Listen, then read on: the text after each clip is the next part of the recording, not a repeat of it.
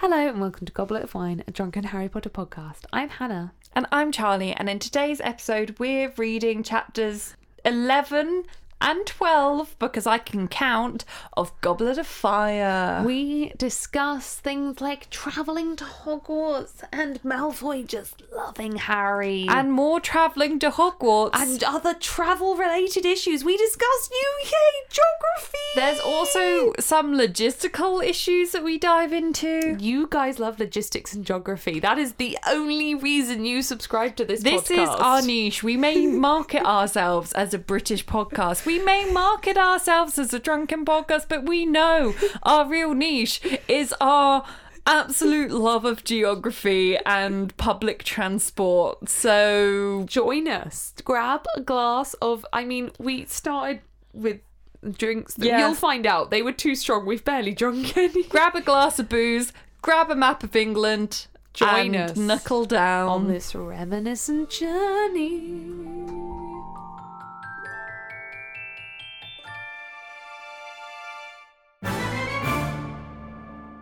Hello, it's us again. My pop socket's all floppity doo-dah. Yeah, Hannah's pop socket has erectile dysfunction. It won't stay up. I mean, don't shame people, Charlie. It's fine. Shit, I left my phone in the kitchen. You're closer. Can you go get it? Because it has everything I need to read out. I fucking hate her. It's your favorite drunk adult. Po- no, adult podcast sounds like we read. Po- oh my god! Sometimes people at work, like I try to explain the podcast and I explain it really badly, and it sounds like we do something dodgy. I'm like, so it's like an adult Harry Potter, po- and then I'm like, no wait, not like that. It's drunk. It's not adult. It's drunk. Aside from the time we had to read Nathan's fan fiction for our Patreon bonus episode, and that, that was adult. a bit adult. That was a bit adult. I haven't told anyone at work about. Everyone at work knows about the podcast. People don't know about the Patreon. Do they not? No, they know I have one. They But- are explicitly told not to sign Yeah. up. Right, we're back. We are. Ah. Guys, we've been at the pub all day. We've, we're we're on a gin heavy time. Yeah, but we were at the pub since about three on the pints, On the pint. and now it's ten, and we've drunk half a bottle of gin between us. Hi guys, it's Editing Charlie here. I just want to point out that this was pre recorded. This was recorded about a month ago before the country went into lockdown. Me and Hannah haven't seen each other recently. We haven't gone to the pub. Um, yeah, this was pre recorded. Uh, so, um, Oh, let's record a podcast. I mean, why not? So we have some more reviews to read out. We do. So the first review is from Joanna, who says we have ruined every other podcast for her. Good. Every single one good during this these corona times stop bringing up the coronavirus by now, it could be completely irrelevant. or it could be worse I mean, actually, we say by now, but I always forget that like podcasts. People will listen to this in like two years' time. Like this doesn't go away. it's Oh. not like YouTube videos yeah where sometimes most of the we get tweets like of what i think is the most random shit they're like i guessed you were in gryffindor and i'm like what are you talking oh, Oh. the third episode yeah. i forget that podcasts just continue to build because we both come from like a YouTube background where most of your views happen. on your latest. So it's very weird getting used to a system where people go back, especially us because we're doing a linear book series. And people are like, oh, so what you were talking about in episode 17 with da." and, I'm, I'm like, like- I really want to give you a great reply to this and it means so much that people will like tweet us about like every episode but also sometimes I'm just like I don't, Don't know remember what you're talking about. Sometimes I have to go back and listen or go back and read a part of a book because I'm like, I don't know what they're talking I was so drunk I know. a year ago A year when we ago. recorded that a year It's and a only half going to get worse from here on it.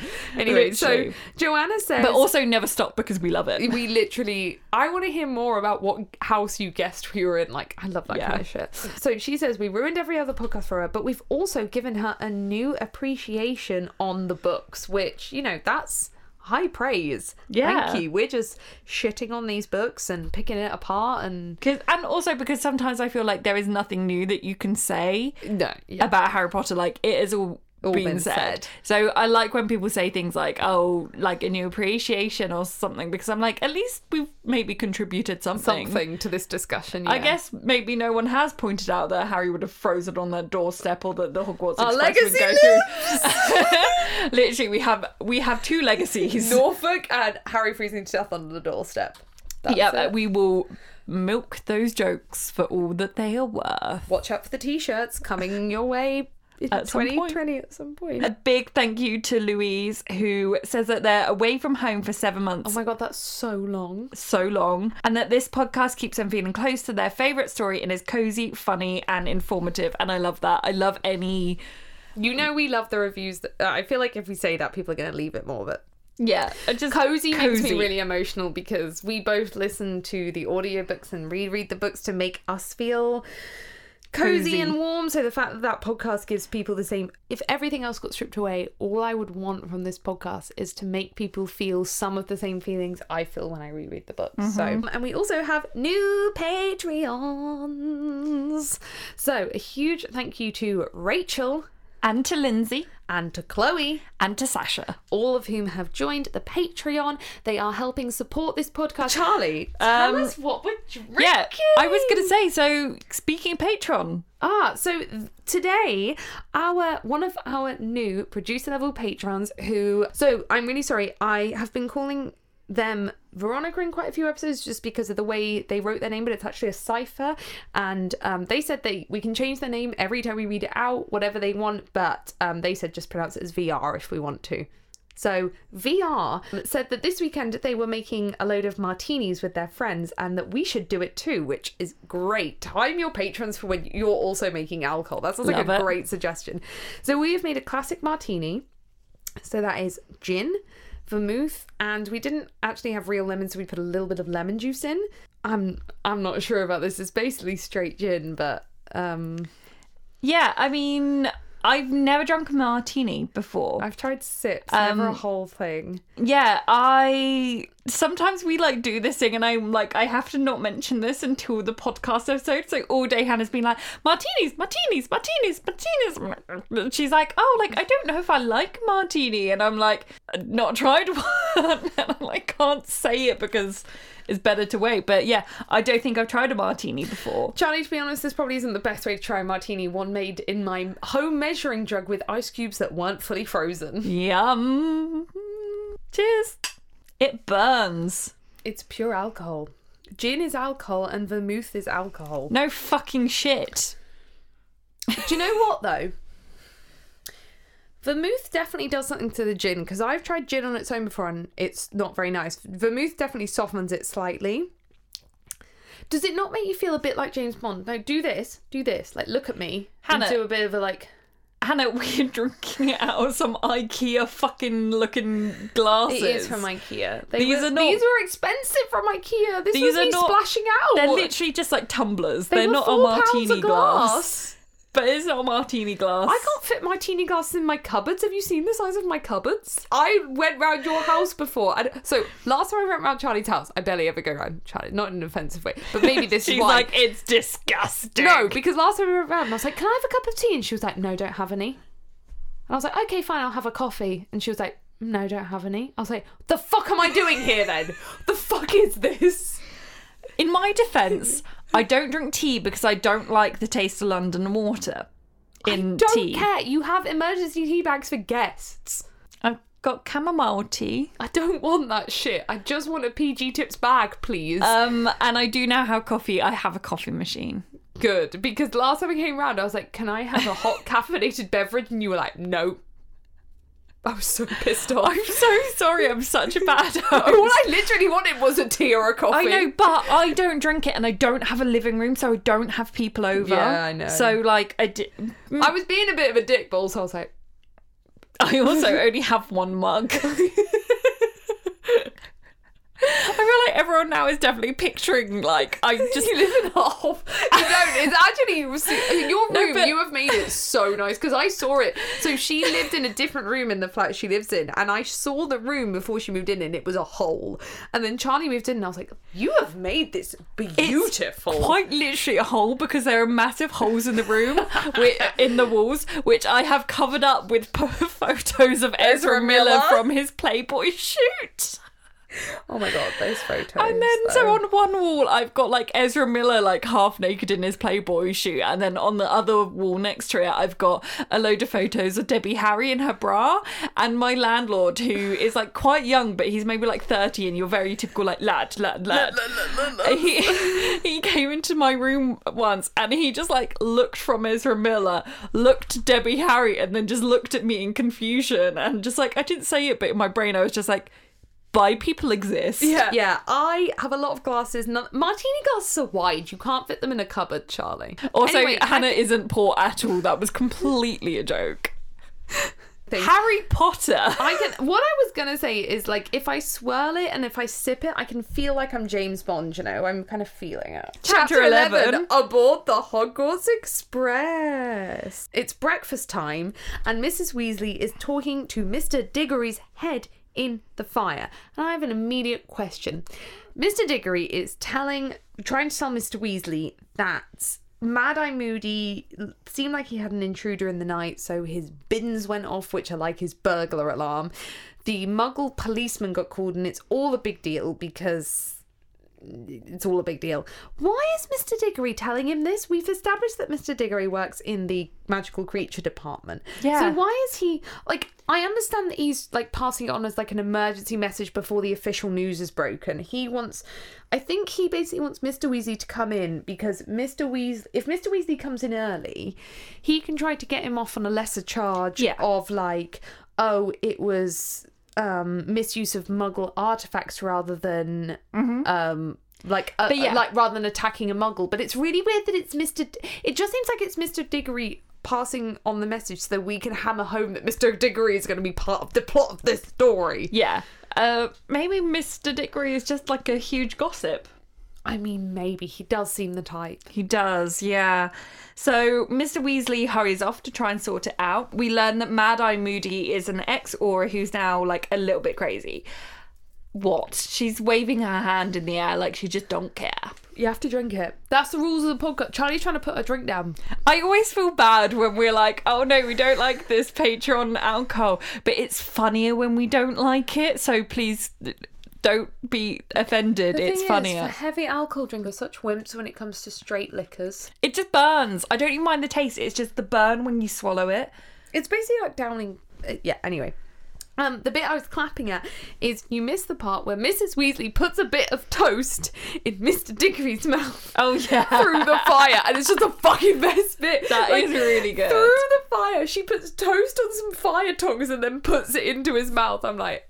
For some reason, this is the best use of magic I could imagine. Yeah. the best. Use. This is a magic. bit where like J.K. Rowling's imagination just jumps out. Yeah, You're just I like, how it. how did your brain get do that? I yeah. love, but it's also so realistic. Like this Mrs. Weasley, who is so motherly to everyone, being like, "Oh no, let me feed you, please."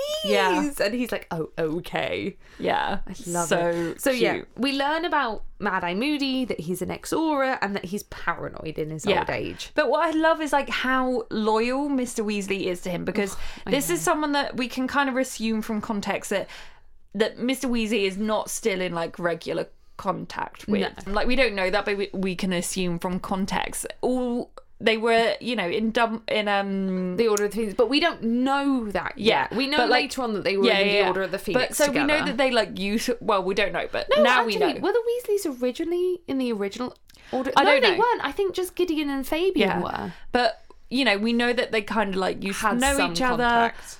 and now like you know not so much and he's just kind of this weird bit crazy recluse but but mr weasley is so loyal to him and you know he's rushing off to try and help him and i just think like it's a really amazing lovely thing that these people are like sticking together Yeah, and we don't know Diggory's relation to Mr. Weasley. And I know I just said, like, in the last episode that Diggory really horrible side of his character shown by the way he yelled at Winky. But he also has this he also has this loyalty to Mad Eye Moody. He says, you know, Arthur, before anyone else comes in, you you were the only person that could get him off. I I flued you because you have to get him off. So he also has this huge loyalty to this man and it's it's really lovely to see. Yeah. So, So, do we want to take a minute to take a deep breath? No, Okay, Charlie, hang on. No, no, no. We're about to breathe in, travel. Hannah. Breathe in. And breathe out.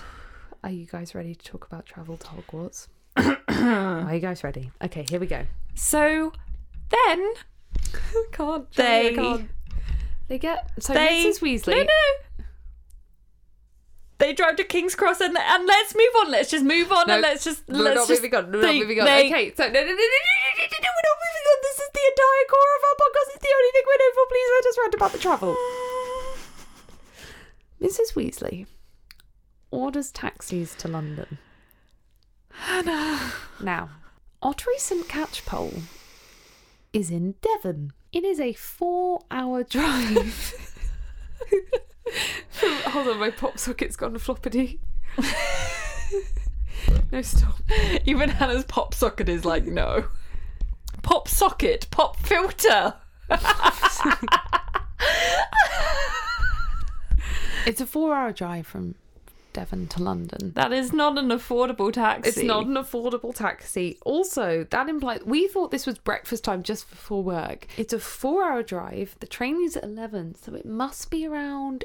You know, giving them enough time for traffic and for other things that go wrong. Six o'clock in the morning, mm-hmm. and they're also not just ordering one taxi; they're ordering three. This is not. A fo- Can you even begin to imagine how much a taxi from Yeah. Devon to London This would is cost? why the Weasleys are poor. Because Fuck, every you just year ordered they order three multiple taxis taxis. from Devon to Yeah. London. And I get that they have trunks, but like a trunk is not much bigger than a sh- suitcase, surely. Like, yeah, but there's no Bill and Charlie just blase decide to go with them. They're like, yeah, we'll see you off. I'm like, you're taking up two seats in a fucking taxi, mate. Mm-hmm. Mm-hmm. This taxi, I do, and also, so Mrs. Weasley, this really annoyed me. Mrs. Weasley braved the Muggle post office to go and order them these taxis. We can only presume it's around five a.m. to be able to get them there in time. Therefore, the post office wouldn't be fucking open. Am I missing something about this chapter because I wanted to scream? And also, before any of you are like, how do we know Ottery St. Catchpole is in Devon? Just Google Ottery St. Catchpole. It's on Harry Potter Wiki. I don't know if J.K. Rowling has established it at this point, but it's very clear that Ron is from like the sticks and from somewhere like Devon. Like it's it's in Devon. Like please Yeah. don't tweet me. yeah. Also, we've covered this before. You can technically drive to King's Cross. You can do it, But you don't. and you shouldn't. You can't. Like, it's just not a practical At thing. At least in this, Harry mentions getting soaked in the walk from where the taxi dropped him off to the station. So Yeah. at least we know it wasn't like at the door. But also, that taxi would have then charged them loads of extra money for the congestion charge. And I mean, I don't know what was around in the 90s, but it's not fucking realistic that they Yeah. got three taxis, muggle taxis, that they ordered at 5 a.m. in the morning from the post office from Devon to King's Cro- I'm d- I'm d- no. No. It's just get the fucking train. It would be quicker and cheaper and would actually take you to the station. And also better for the fucking environment. And also, like, in the 90s, the trains would have been public, wouldn't they? Yeah, I think they became private in the late 90s. So, you know, Cheap. What do you do? Just get taxis to the nearest station. Like, get taxis to what's the nearest station in Torquay in Devon? Yeah, Torquay. Like, what the fuck are you doing? Sorry, I just read this and was just like, oh, good, my blood is boiling. mm-hmm. Mm-hmm. Mm-hmm. So they board the train. Yeah.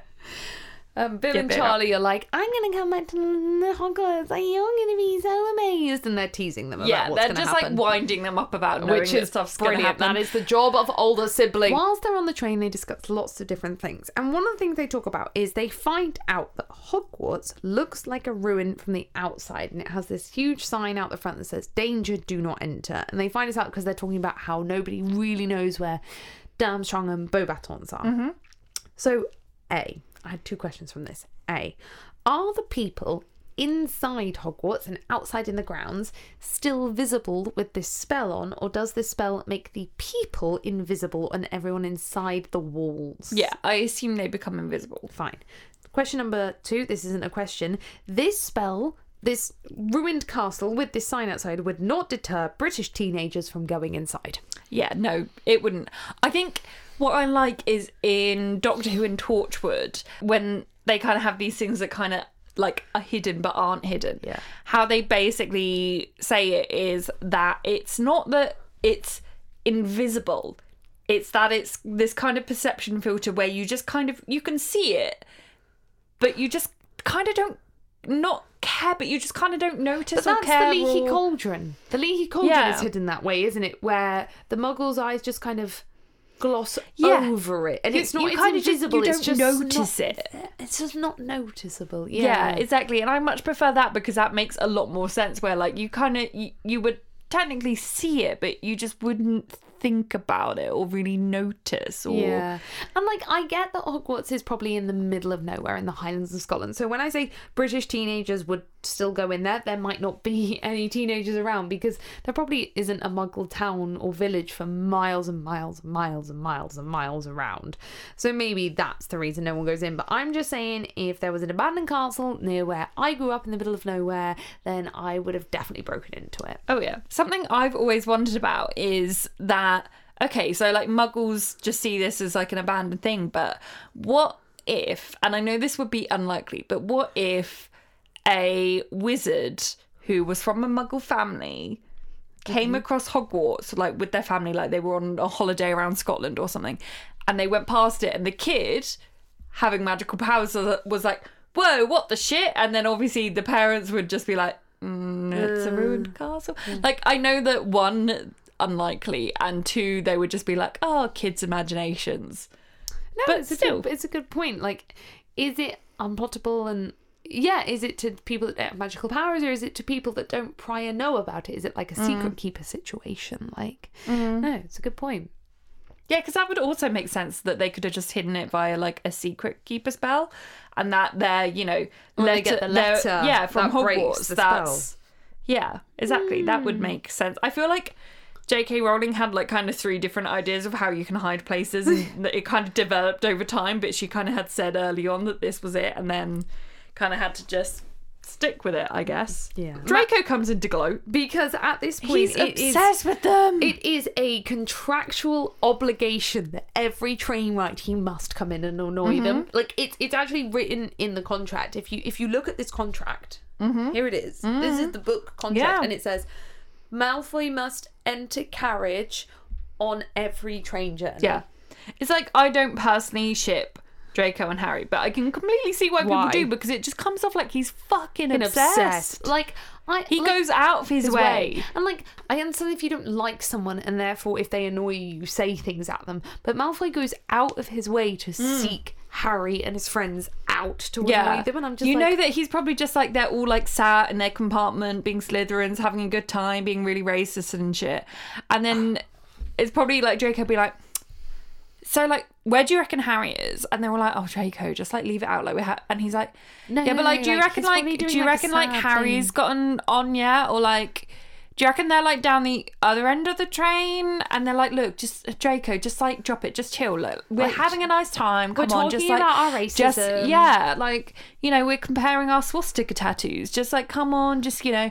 And he's like, okay. And then a bit later on, he's like, shall we just like go on a walk? Like, I just fancy a walk. Shall we just go walk? And and they're like, you just want to walk by Harry, don't you? Like, and they're like, no, no, no, no. I just, I just, you know, I just, I just feel like we could go on a walk. And Uh, that's why the Draco from a Very Potter musical is the best interpretation of Draco. Oh yeah, the the most accurate. Like Yeah. Sorry, Tom Felton, but you know. So they arrive at Hogwarts and it's chucking it down, and that's the end of this chapter. Cool. Chapter 12, I also forgot to write it down. The Triwizard Tournament. Dun dun dun. So they arrive in the entrance hall. They are sopping wet, and Ron immediately gets hit by a water balloon. of all the times to throw water balloons for maximum impact, do it when people are dry. No, but I suppose it's like you know that feeling when it's raining and you don't have an umbrella and you're like rushing to get through the crowds and then you get inside you're like oh thank god and you you really relax you're like oh. That moment if a water balloon hit me I'd be more stressed than if I was like hot and dry. Nah, because if I was like my hair was good and my makeup was good and my outfit was good and I was all dry and then the next second I was wet, that would annoy me more. it's all annoying. Peeves is being so it's Peeves owning the water balloons and he's being a little bastard a little bastard But also, this bit made me really sad for the fact that we never got. um Oh shit, what's his name? Rik Mayall Rik Mayall, because he would have just been so perfect. Dennis Creevey is starting and he gets fished out of the lake by the big squid or whatever it is. when they all walk into the Great Hall, the way it's written made me realise that the way the house tables are laid out might not be the way we've thought. Hannah, get a fucking life. No, okay. So the house tables in your head are laid out like one, two, three, four, mm-hmm. with the the teach Yep. table at the top. Mm-hmm.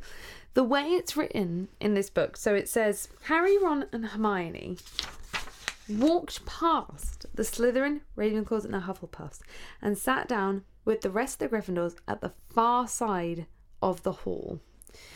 What this made me think about is whether we've interpreted it wrong the whole time, and because they had to walk past all four houses, and then it's mentioned something about the way the Gryffindors are facing, about whether the four house tables are actually laid out horizontally, which No. would be bizarre, wrong, and disgusting. No, because you would still have to walk past if it's just that the Not all door. four. No, no, but if the door was right on one side of the hall rather than in the middle, you would still have to walk past all four. I suppose that's assuming where the door is. I suppose I've always assumed the door is in the middle. yeah, But I suppose if the door is to one side, then they would have to walk past all four. yeah. I hope it's that because can you just imagine the seat? Just imagine it in your head. If it's the teacher's table, mm-hmm. then Gryffindor, Ravenclaw, Hufflepuff, Slytherin. Yeah. Is that not a disgusting image? Yeah. But also, why are we talking about this? I don't know. You carry on with Dennis. So, yep, Dennis is starting. The sorting hat does his song. I can sing it to you if you like. Yes. A thousand years ago, when I was newly sown, there lived four wizards of renown, whose names are still well known. But Gryffindor from Wildmoor, far Ravenclaw from Glen, sweet Hufflepuff from Valley Broad, shrewd Slytherin from Fen. I'm not going to do any more than that. No, no, you have to. No. No, because I need you to get to a certain line. So you got to finish it. Why is the line at the end? Just keep going. They shared a wish, a hope, a dream. They hatched a daring plan to educate young sorcerers. Thus Hogwarts School began. Now each of these four founders formed their own house, for each did value different virtues in ones they had to teach. By Gryffindor the bravest were, prized far beyond the rest. For Ravenclaw the cleverest would always be the best. For Hufflepuff, hard workers were most worthy of admission, and power hunger Slytherin loved those of great ambition. While still alive, they did divide their favourites from the throng, yet how to pick the worthy ones when they were dead and gone? 'Twas Gryffindor who found the way, he whipped me off his head. The founders put some brains in me so I could choose instead. Now slip me snug about your ears, I've never yet been wrong. I'll have a look inside your mind and tell where you belong. I didn't have a point. I just wanted you to finish that. You're such a bastard. No, okay, I did have a point, but it's not like really like a very serious Oh, point. no fuck shit, you! because You me. just made me. No, but to me, I think what stood out when I read that is it's all very like melodical and like not metaphorical, but none of it is very like literal. And then there's like the line that seemed quite jarring to me was the the founders put some brains, in me. It's like whose brains? Whose brains did you take? And did they Where did literally get those take brains? their brains and is the sorting hat a piece of all of them?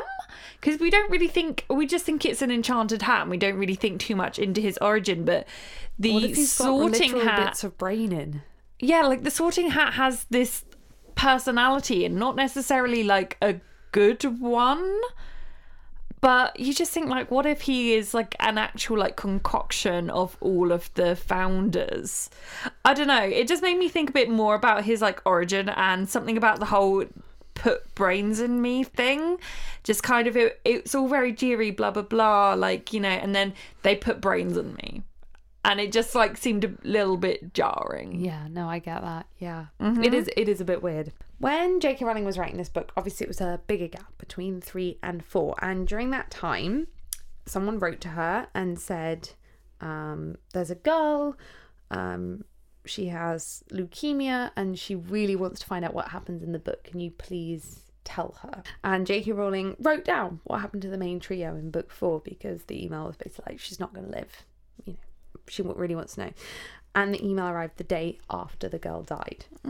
And J.K. Rowling, this really stuck with her. So she went back to this sorting chapter and wrote down one of the people that sorted to that girl's name. So this girl would live forever in these books. So I just wanted to take this moment to like talk about that and say that girl's name. So um, in this chapter, Natalie McDonald is sorted into Gryffindor. Natalie McDonald was a real Harry Potter fan. She was only about nine and she died of leukemia. That's Um, really sad. but she lives on forever, sorted into Gryffindor, into the book. So I think that's really beautiful that she lives forever.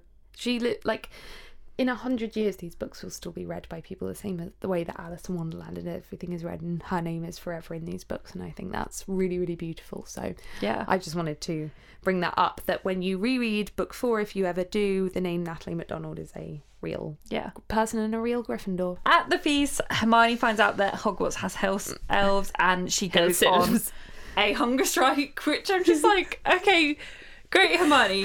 Um how long do you think that can last?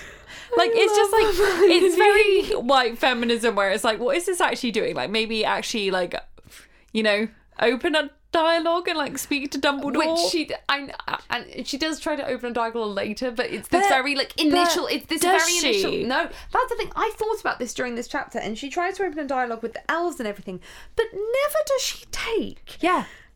She basically mm, she gets a, to Dumbledore? she gets a bunch of signatures and she does her like knitting thing. She doesn't ever actually talk to the house elves. I mean, Like- she does talk to the house elves actually. When they go but after she starts doing the stupid knitting thing first. No, the knitting is book five. She does talk to the house elves in this book. does she? Yeah, she tries to get them all to like get together, and they're like, "I hate you. Please get out of the kitchen." Oh, okay, I don't remember that bit, but yeah, she never like opens a dialogue with, With like Dumbledore. She just gets signatures and then doesn't really do anything. But I'm just like going on hunger strike. it- it- okay, no one cares. yeah, I'm, And also, like, you can only do that for a few days. I do find it a bit weird that she I mean maybe it's her youth, you know, she's like 14, 15, but I do find it a bit weird that she never takes this course to Dumbledore and opens up a dialogue Yeah. with him. But yeah, this hunger strike is very much I mean, the thing about this whole spew thing, which we will come back to in the spew chapter, but the short version of it, it, it is very re- reminiscent of your of young people's gut reaction to issues. Like you have this gut reaction of oh my god i have to help. I'll help in this way. And hmm. you, you, the way you immediately think to help is actually not helpful to the cause and it's just your immediate reaction from someone in a position of privilege. I have to help. I'm going to go on a hunger strike. It's like who is that benefiting? Yeah. think longer and harder. And hermione does think longer and harder eventually but not right now. Yeah. yeah. So then Dumbly announces Dumbly. Oh, also, Hermione asks if they get sick leave, and I was just like, I didn't have sick leave in my last job. Not that that means the house elves don't deserve it. I'm just kind of more thinking Hermione really needs to work for the government now because my last job I didn't get paid sick leave. yeah, like we don't really. It's on a case by case basis, which means you don't. So my manager just doesn't report it. Yep. So yeah, Dumbly announces that Quidditch won't happen this year. Thank fuck. Stop it. Stop trying to be cool and saying you don't like Quidditch. I don't like the Quidditch chapters, and I'm allowed. So then Moody arrives in the most badass way possible. Yeah, so literally, like Dumbly is like about to announce the Triwizard tournament, and then there is thunder. The doors swing open, and then there's lightning. and Moody's there. It's like I want to arrive like that somewhere. Like dum dum dum. Yep. We always assumed that the enchantment of the ceilings is just this like pretty aesthetic enchantment.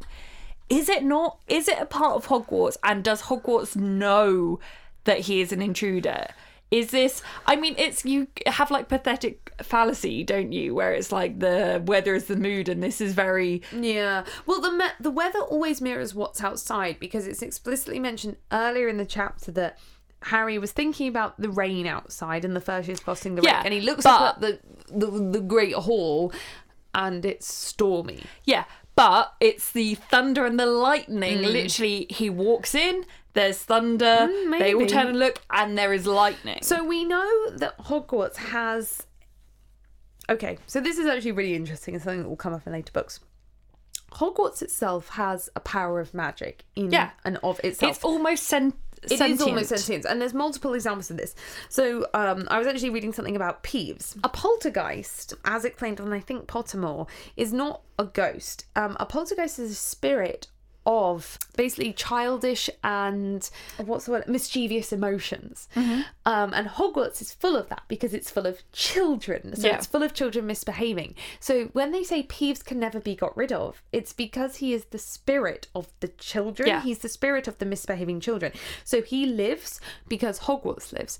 When Hogwarts goes to war, hu- um, Professor McGonagall commands all the statues to come to life. The statues are sentient mm-hmm. to guard Hogwarts, and Hogwarts almost becomes a life force to protect the students. It is trying to protect itself. So Hogwarts does have this kind of, and there are many, many other examples of this, of it, of like trick staircases and these kind of things, catching some people and not others, and like it, it does seem like it is, it is trying to protect itself. So I think there's definitely something in there about the the sky trying to warn people. Yeah, it and also it just seems very cheesy for J.K. Rowling to be like, "Look, this guy, thunder there and is literally thunder and lightning as he walks into the thing." Like that's quite like a cheesy to actually write in that Yeah. kind of that's something that happens in cinema, not in books. So Yeah. to me, this very like this stands out as a thing where it's like it has to be in here for a reason. Like Yeah. it has to be that actually it's it's Hogwarts going. Yeah, fuck no. Like, yeah, you not know. that guy. Yeah. So then Moody walks up the Great Hall, and there's a description of his face, and it's incredibly scarred. His nose is almost gone. He has a fake eye, but I find the children's description and their reaction to him really interesting. Ha- Both, all three, Harry, and Hermione, have this reaction where they like can't stop looking, and they're like, "Oh my god, his face!" And it's a very childish reaction, to be honest. Like, I think as adults, we, you know, someone who's that injured on their face, you know, as adults, we wouldn't be like, wow, let's stare at them and be like, wow, how did they get that? Oh my God, let's whisper really obviously. Yeah. Like, you don't do that. And, the, but for these three, it's their first time seeing someone like this. So they're like, oh my God, how did they get that? Oh my God, let's all stare at his face. Oh Yeah. God, let's all whisper really obviously. I'm like, that's mean. All three of you are being mean, even if you don't know you're being mean. Yeah. Yeah, so Dumbledore introduces him as Moody and says that he is the new Defense Against the Dark Arts teacher. Um, he then goes on on to say that the Triwizard Tournament will be ta taking place this year and goes on to explain a little about what it is and basically how Durmstrang and Beauxbaton, Beauxbaton uh, take place and that it's like a thousand years old or whatever, but hasn't been done in like a hundred years because people kept dying. Yeah, and the way he phrases people kept dying is because the death toll got too high. As a child, I read toll as troll. And I was convinced growing up for like my first five readings of this, so quite a while, that Dumbledore was saying the death troll got too high. So I was like, oh my god, this tournament includes some sort of like murderous troll? Like, it's a really dangerous troll. Yeah. I just didn't understand the word toll as the word number. Like, so my brain was reading it as troll.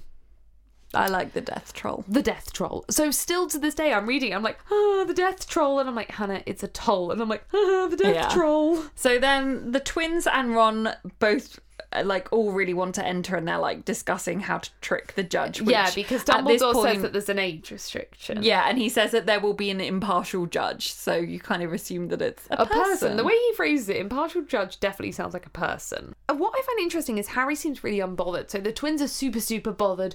Ron is kind of like, yeah, but yeah, he yeah, still goes to bed dreaming. But the way I think of it is, so Harry goes to bed dreaming of it, but in the way like whenever anyone mentions anything, like I might dream of singing in Wembley. I can't sing. I wouldn't want to do that. It doesn't mean I actually want it. It's just like one of those like, oh Yeah. yeah, that would be cool. What I find interesting is Harry ends up getting entered into it, but he is some, one of the ones least bothered by the whole thing. The twins are really outraged. Ron's kind of interested.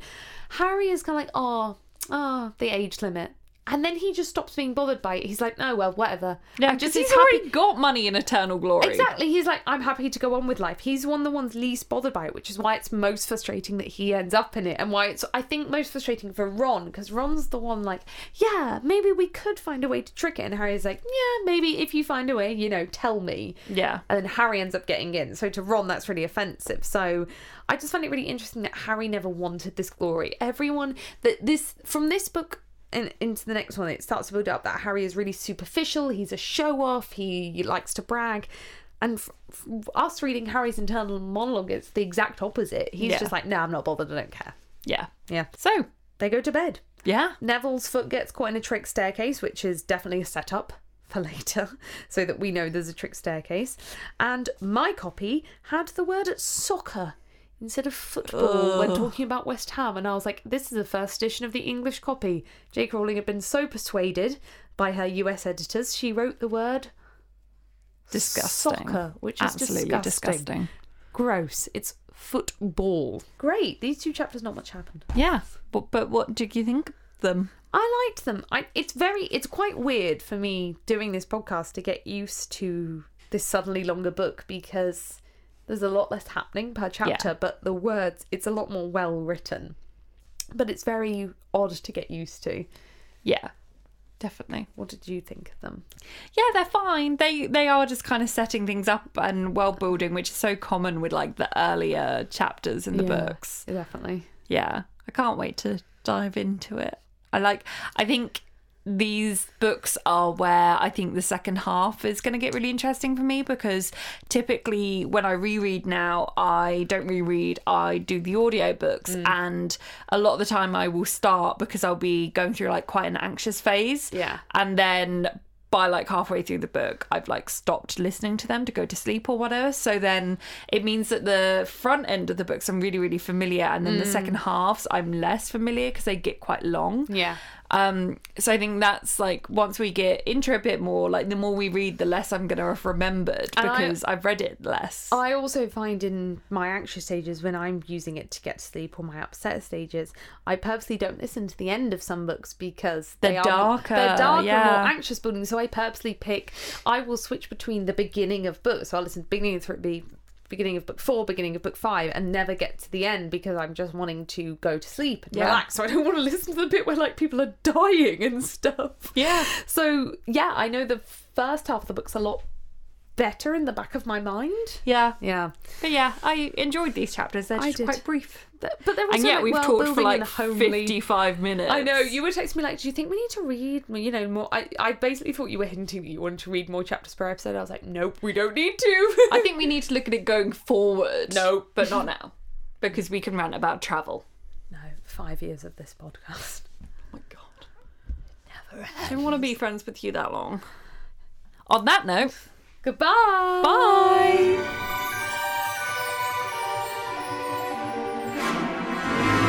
Thank you for listening to this episode of Goblet of Wine. To find us on social media, search at Goblet of Wine Pod on Twitter or at Goblet of Wine Podcast on Instagram. We also have a website over at www.gobletofwine.co.uk where you can keep up with everything that we do. This podcast is produced by our wonderful Hufflepuff tier patrons VR, Nathan, Amanda, Catherine, Mark, Katie, Sandra, Danny, and Mutalib. If you'd like to support this podcast, check out our Goblet of Wine Patreon, where you can also gain access to bonus episodes, behind the scenes content and our Discord. Thank you so much for listening to this episode, and we'll see you in the next one. Bye.